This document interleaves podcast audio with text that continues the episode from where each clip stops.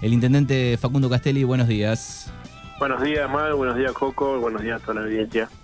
Bueno, ¿cómo estás hoy a la mañana? Bien, contento. Después de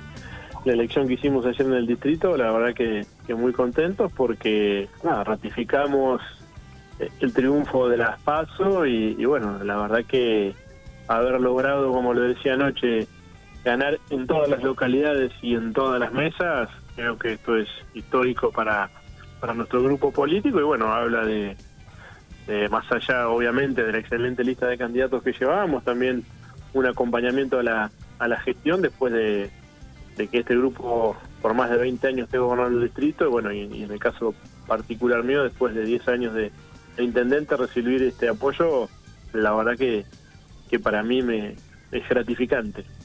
Bueno, hablábamos en privado y, lo comentábamos recién un poco con, con, Luján también, que es de ahí de, los pagos de, de Puan. Eh, a futuro, mm, bueno, eh, podría surgir eh, algún, algún candidato, pero más allá de eso, también si el peronismo apunta con este crecimiento que va de, concejales, también la intendencia para el oficialismo, para, para, para tu grupo, estaría bastante, no sé si fácil, pero bastante accesible para el 23.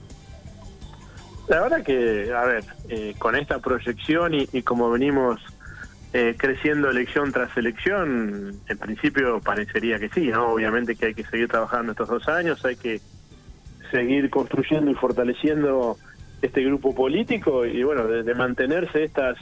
diferencias, bueno, y, este crecimiento que estamos teniendo elección tras elección,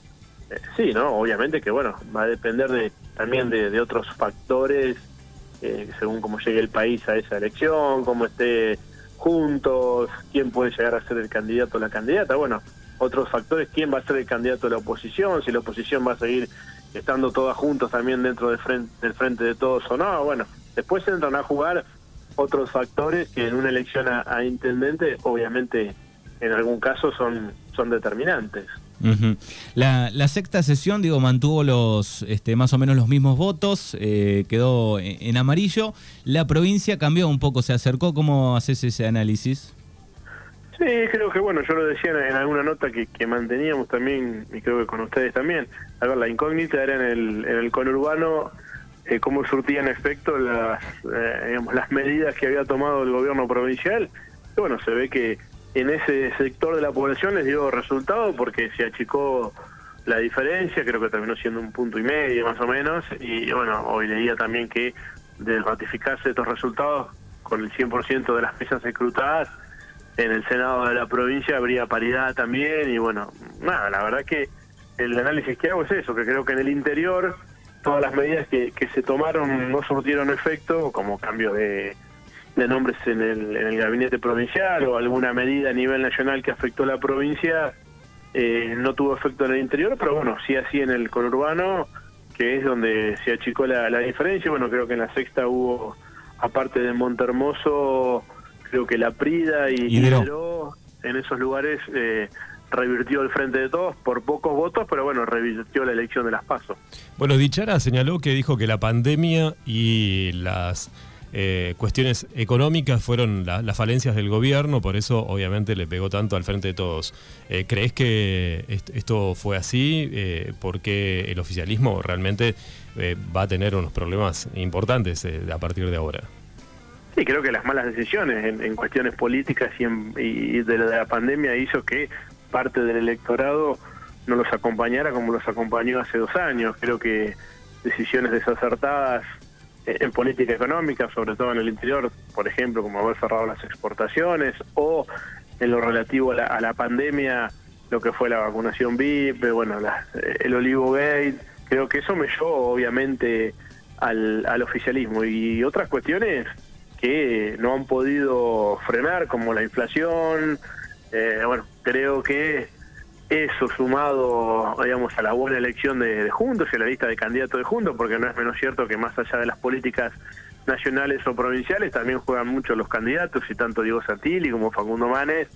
representaban a nivel provincial eh, una buena opción, eh, porque no hay que perder de vista que se le terminó ganando al frente de, de todos, todos juntos, ¿no?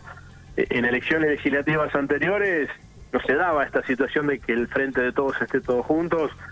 incluyendo Massa en, en alguna otra elección. Ganó juntos en su momento, pero bueno, no estaba Sergio Massa dentro del frente de todos. Bueno, hoy creo que lo que hay que destacar, más allá de, la poca diferencia que, se ha logrado, es que se le logró ganar a, todo el frente de, de todos en su conjunto y bueno, y a nivel nacional creo que casi los 10 puntos o más de 10 puntos de ventaja demuestran que bueno, hay un crecimiento de, de juntos eh, a ese nivel que bueno, esperanza mucho para el 2023. ¿Cuál es la sensación un poco desde el lado del radicalismo con Macri, digamos, lo quieren dejar un poco de lado? Eh, Macri es un referente del PRO y obviamente se lo respeta como expresidente y mm, la verdad no sé sus aspiraciones al, al 2023 yo creo que para el 2023 eh, hay nombres tanto del PRO como del radicalismo que, pueden tener mayor llegada y, le pueden dar al, a Juntos una mayor, mayor proyección, perdón, que yo, Horacio Rodríguez Larreta, Martín Lutó, Facundo Manes, Gerardo Morales, bueno, María Eugenia Vidal, hay muchos nombres que creo que pueden ser para el 2023 potenciales candidatos o, a presidentes o, a gobernadores o puestos importantes.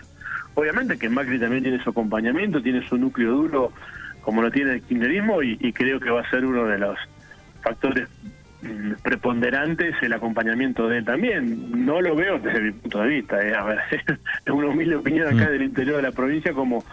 posible candidato a, a presidente en el 2023 habiendo otras figuras que están creciendo mucho y que se están afianzando tanto en la nación como en la provincia. Estamos hablando con el intendente Facundo Castelli. Facundo, eh, recién hablábamos con un colega, con Luján, y una de las eh, críticas que acá, por lo menos algunos vecinos de Arregueira hacían eh, cuando venía hoy para la radio y en la semana, es que algunos concejales que están, van a terminar el periodo ahora en diciembre,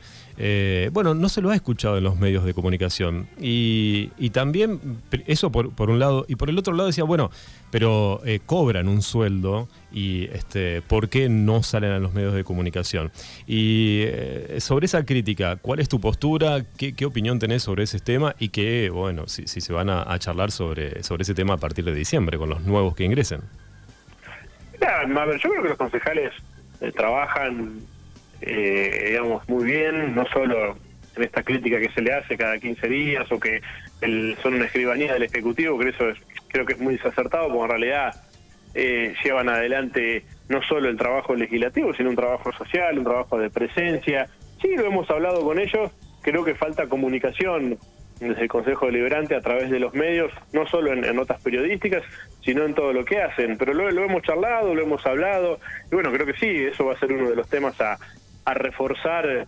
eh, no solo a partir de diciembre, sino a partir de, ahora mismo, digamos, eh, que pueden ir, los, ellos pueden ir cuando quieren y salen cuando quieren, no hay ningún problema, pero creo que sí, le falta visibilidad a su trabajo. No creo que falte trabajo, estoy convencido que no, porque eh, ya te digo, están involucrados en todos los temas, saben cada uno las, los problemas y las preocupaciones de sus localidades y del distrito y, trabajan con el Ejecutivo en muchos temas que a veces no son tan visibles como eh, cuando lo hace el Ejecutivo, ¿no? Porque ellos están detrás, pero por ahí no son los que llevan adelante después la noticia o los que comunican, pero sí, eso es un punto a trabajar, creo que debe tener mayor visibilidad el accionar de todos los concejales, porque bueno, creo que eso hace a, su función y hace a que la gente, como si vos, que los elige, después pueda eh, digamos, apoyar o no las distintas políticas que lleven adelante cada uno de ellos. Eh, mi última pregunta, Facundo, eh, desde la mirada política, ¿cuál es, ¿qué es lo que pensás de Milei, por ejemplo? Eh, como candidato, digo, lo que sucedió anoche, bueno, ahí en el, búnker de, de Milei, ¿cuál es el análisis? ¿A la política le asusta un poco estos candidatos? es un, fenómeno raro, digamos. Yo creo que mm, aparentan más de lo que después pueden llegar a ser eh, en cuanto a su, forma, ¿no? Yo creo que vamos a ver ahora en el accionar en, en el Congreso, ¿no? Porque, bueno, la verdad que a veces algunos discursos y algunas prácticas como la de anoche, decís vos, esto el que un guardia intente sacar un arma, bueno, la verdad que eso no hace bien a, la política. Pero yo creo que, que, digamos, en el fondo no son tan tan agresivos ni, digamos, ni, ni pueden difundir tanto miedo como pareciera, ¿no? Con sus políticas. Esperemos que, y veremos a partir de, de su trabajo en el Congreso, si aplacan un poco y bueno, después obviamente tienen sus ideas y son respetables y por eso lo ha acompañado la gente que lo acompañó. Esperemos que no sean tan extremistas como en los actos o como en sus discursos o como en las notas, ¿no? Que mantengan un diálogo, que obviamente defiendan sus principios y sus ideas, pero lo que le hagan dentro de la razonabilidad. Facundo, la última. Eh, ¿Lisandro Kohler puede llegar a ser alguno de los candidatos que, se puedan llegar a presentar entre los varios que seguramente tendrás ahí en, sobre la mesa para el 23? Sí, Lisandro probablemente pueda ser uno. Yo creo que esto, eh, hoy lo hablaba con, parte del equipo, uno puede pretender eh, que sean 5, 10, 15 o 2, después la que determina es la gente, ¿no? Obviamente que nosotros manejamos eh, varios nombres que se tendrán que empezar a posicionar a partir de, de diciembre o, de enero o de febrero o de marzo cuando cuando empiecen con su actividad más allá de que muchos la, tienen ya eh, por ahí con mayor visibilidad con mayor presencia porque bueno de acá al 2023 tenemos que, que generar yo digo cinco seis o cuatro candidatos que después mediante una encuesta todos definamos a quién acompañamos en el 2023, pero sí, Lisandro, hay mucho, Franco como presidente del Consejo, eh, la verdad que, yo como concejal electo que puede ser presidente, porque bueno, la verdad que lo de Lisandro esperábamos que, que ingresara, no, no ingresó, y, Franco es una de las alternativas que puede ser presidente, pero después tenemos eh, o concejales o gente en el, en el gobierno o en el Ejecutivo que también tiene muchas cualidades y, puede tener aspiraciones, pero bueno, en estos días y en el transcurso de estos meses de acá a fin de año y principio del otro vamos a ir definiendo quiénes son los que en principio para nosotros pueden ser después. La gente termina decidiendo y por ahí nosotros apuntamos a 5 o 6 y dentro de un año aparecen otros nombres que hoy no están ni trabajando en la municipalidad ni, ni en el legislativo y pueden ser posibles candidatos. Así que nada, es un camino largo el 23, pero que bueno, hay que ir acompañando. Facundo y la Yapa, porque hace un ratito eh, Luján Romero nos adelantaba que Bordenave se quedó sin la médica. Eh, ¿Qué fue lo que pasó y qué eh, se va a resolver sobre ese tema? Mira, sí, el día, la semana pasada, sobre el jueves o viernes, presentó la, la renuncia la doctora Caspe, eh, a la unidad sanitaria, obviamente al lugar donde está trabajando en Bordenave. La es a partir del 13 de diciembre, o sea, eh, hoy está cumpliendo sus funciones normalmente, o sea, no es que hoy Bordenave no tiene médico. Estamos, bueno, eh, el día, la semana pasada tuve una reunión con, con el director del ente, bueno, estamos viendo, tratando la posibilidad de que se quede trabajando en, en, Bordenave, pero bueno, es una decisión personal. La verdad que yo no vi la carta de documento todavía de renuncia, pero eh, esbozaba temas personales. Bueno, sabemos que tiene eh, ganas de irse a trabajar en La Pampa, o tener alguna propuesta de La Pampa. Estamos viendo por lo menos de, convencerla dentro de nuestras posibilidades. No, no, sabemos si va a ser exitosa la, gestión, para que, aunque sea siga siendo la médica del lugar, aunque no siga siendo la directora ni, del geriátrico de la unidad sanitaria, pero bueno, es una decisión personal, ¿no? La verdad que en eso no podemos, si ya está tomada y, tiene idea de, mudarse, bueno, ya ese sería otro tema, pero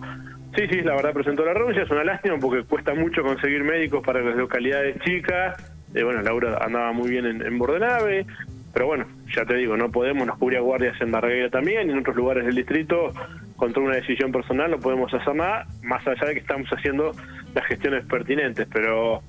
ya te digo, presentó la renuncia y a partir del 13 de diciembre, así que bueno, veremos, tenemos algunos días como para tratar de convencerla de que por lo menos siga o, siga radicada en Bordenave y, y deje la dirección si está muy cansada, pero bueno, veremos. Está charlando con el, con el director del ente de todos estos temas.